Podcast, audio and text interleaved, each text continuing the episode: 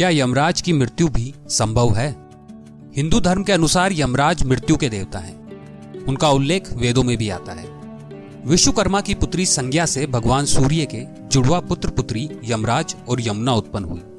मार्कंडे पुराण में लिखा है, जब विश्वकर्मा की पुत्री संज्ञा ने अपने पति सूर्य देव को देखकर भय से आँखें बंद कर ली, तब सूर्य देव ने क्रुद्ध होकर उन्हें श्राप दिया कि जाओ, तुम्हें जो पुत्र होगा, वह लोगों का प्राण लेने वाला होगा। जब संज्ञा ने उनकी ओर चंचल दृष्टि से देखा, तब उन्होंने कहा, तुम्हें जो कन्या होगी, वह इसी प्रकार चंचलता पूर्वक नदी के रूप में बहा करेगी। पुत्र तो यम हुए और कन्या यमी हुई, जो बाद में यमराज और यमुना के नाम से प्रसिद्ध हुई। वेद कहते हैं, जो जन्मा है, चाहे वह मिट्टी का रूप मनुष्य हो, प्रकाश का रूप देवता हो, या अग्नि का रूप ब्रह्म राक्षस हो, सभी को मरना है। यह अलग बात है कि कोई सौ वर्ष में मरकर दूसरा जन्म लेता है। कोई एक हज़ार वर्ष तक ज़िंदा रहने के बाद दूसरा शरीर धारण कर लेता है। इसी तरह पुराणों में चौदह इंद्र की तरह अब तक चौदह यमराज भी हो चुके हैं। हिंदुओं का विश्वास है कि मनुष्य मरने पर सबसे पहले यमलोक में जाता है और वहाँ यमराज के सामने उपस्थित किया जाता है। वहीं उसकी शुभ और अशुभ कृत्यों का विचार करके उसे स्वर्ग या नर्क भेजा जाता है। ये धर्म पूर्वक विचार करते हैं, इसलिए धर्मराज भी कहलाते हैं। यह भी माना जाता है कि मृत्यु के समय यम के दूत ही आत्मा को लेने आते हैं। आप सभी के अंतर मन में बैठे हुए परमात्मा को मैं प्रणाम करता हूँ। स्वागत है आपका कथा दर्शन में। अगर अभी तक आपने हमारे चैनल को सब्सक्राइब नहीं करा है तो सबसे पहले आप हमारे चैनल को सब्सक्राइब करें। यह कहा जाए कि मृत्यु के देवता यमराज की मौत हुई तो जानकर आश्चर्य होगा।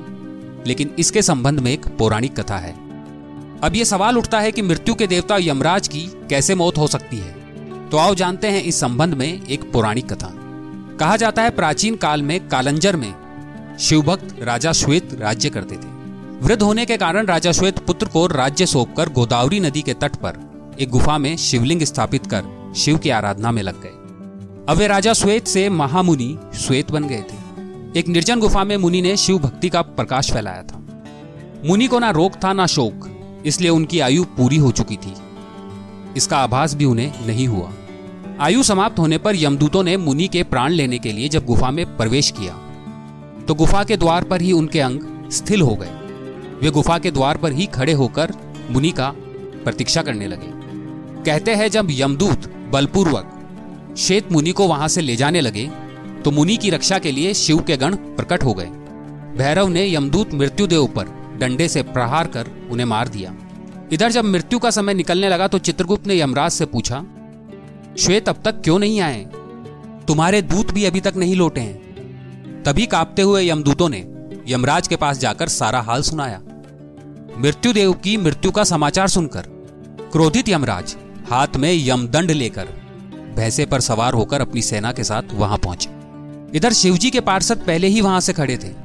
यमराज जब बलपूर्वक मुनि को ले जाने लगा, तब सेनापति कार्तिकेय ने शक्ति अस्त्र यमराज पर छोड़ा, जिससे यमराज की मृत्यु हो गई। यमदूतों ने भगवान सूर्य के पास जाकर सारा समाचार सुनाया। अपने पुत्र की मृत्यु का समाचार सुनकर भगवान सूर्य ब्रह्मा जी व देवताओं के साथ उस स्थान पर आए जहाँ यमराज अपनी सेना के साथ मरे पड़े थे। तब देवताओं ने भगवान शंकर की स्तुति की। भगवान शंकर प्रकट हुए। देवताओं ने कहा, भगवान, यमराज सूर्य के पुत्र हैं। वे लोकपाल हैं और आपने ही इनकी धर्म अधर्म व्यवस्था के रूप में नियुक्ति की है। इनका वध सही नहीं है। इनके बिना सृष्टि का कार्य असंभव हो जाएगा। अतः सेना सहित इन्हें जीवित कर दें, अन्यथा अव्यवस्था फैल जाएगी। भगवान शंकर ने कहा, मैं व्यवस्था के पक्ष में हूँ। फिर भगवान शिव ने देवताओं की बात मानकर यमराज को प्राणदान दे दिया। शिवजी की आज्ञा से नंदीश्वर ने गोमती नदी का जल लाकर यमराज और उनके दूतों पर छिड़का, जिससे सब जीवित हो उठे। यमराज ने श्वेत मुनि से कहा, मैं तुम्हारा अनुगामी हूँ। तुम भगवान शिव की ओर से मुझे अभय प्रदान करो। मुनि ने यमराज से कहा, भक्त तो विनम्रता की मूर्ति होते हैं। आपके भय से ही सत्य पुरुष परमात्मा की शरण लेते हैं। यमराज अपने लोक को चले गए, श्वेत मुनि शिवलोक चले गए। यह स्थान गोमती के तट पर मृत्युंजय तीरथ कहलाता है। मृत्यु को कोई जीत नहीं सकता। स्वयं ब्रह्मा भी चतुर्युग के अंत में मृत्यु के द्वारा परम ब्रह्मा में लीन हो जाते हैं। लेकिन भगवान शिव ने अनेक बार मृत्यु को पराजित किया है, इसलिए वे मृत्युंजय और कालों के काल महाकाल कहलाते हैं। अगर आपको हमारी ये कहानी अच्छी लगी तो आप इसे अपने दोस्तों के साथ और परिवारजन के साथ शेयर करिए, लाइक करिए, कमेंट करके हमें बताइए।